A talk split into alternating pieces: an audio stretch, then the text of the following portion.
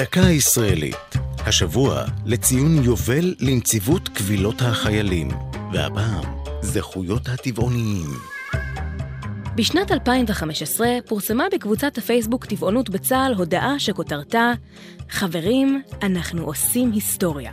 הרשומה עסקה בפרסום דוח נציב קבילות החיילים, שקבע שהקבילה המשותפת שהגישו חיילים טבעוניים על המענה שקיבלו בצבא מוצדקת.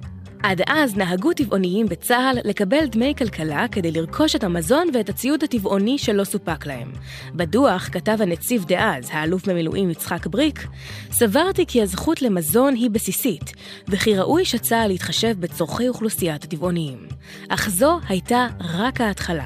לאחר כשלוש שנים, הגישו כ-500 חיילים, אנשי קבע וקצינים, קבילה משותפת על מחסור במזון טבעוני מזין, ועל נושאים כמו התאמת המ... המענה הרפואי והתורנויות לטבעוניים. וכך נקבעו בצה"ל תקן המחייב תפריט טבעוני מזין בחדרי האוכל, הקלה משמעותית בהצהרה על טבעונות, קבלת ציוד ללא מוצרים מהחי, ואף השקת מנות קרב טבעוניות.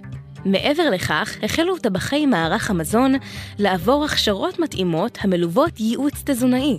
כך נמצא מענה בצה"ל לאלפי הטבעוניים המשרתים בו. זו הייתה דקה ישראלית על נציבות קבילות החיילים וזכויות הטבעוניים.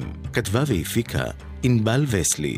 ייעוץ אלוף משנה במילואים, העורך דין ירון וייסווסר. עורך ליאור פרידמן.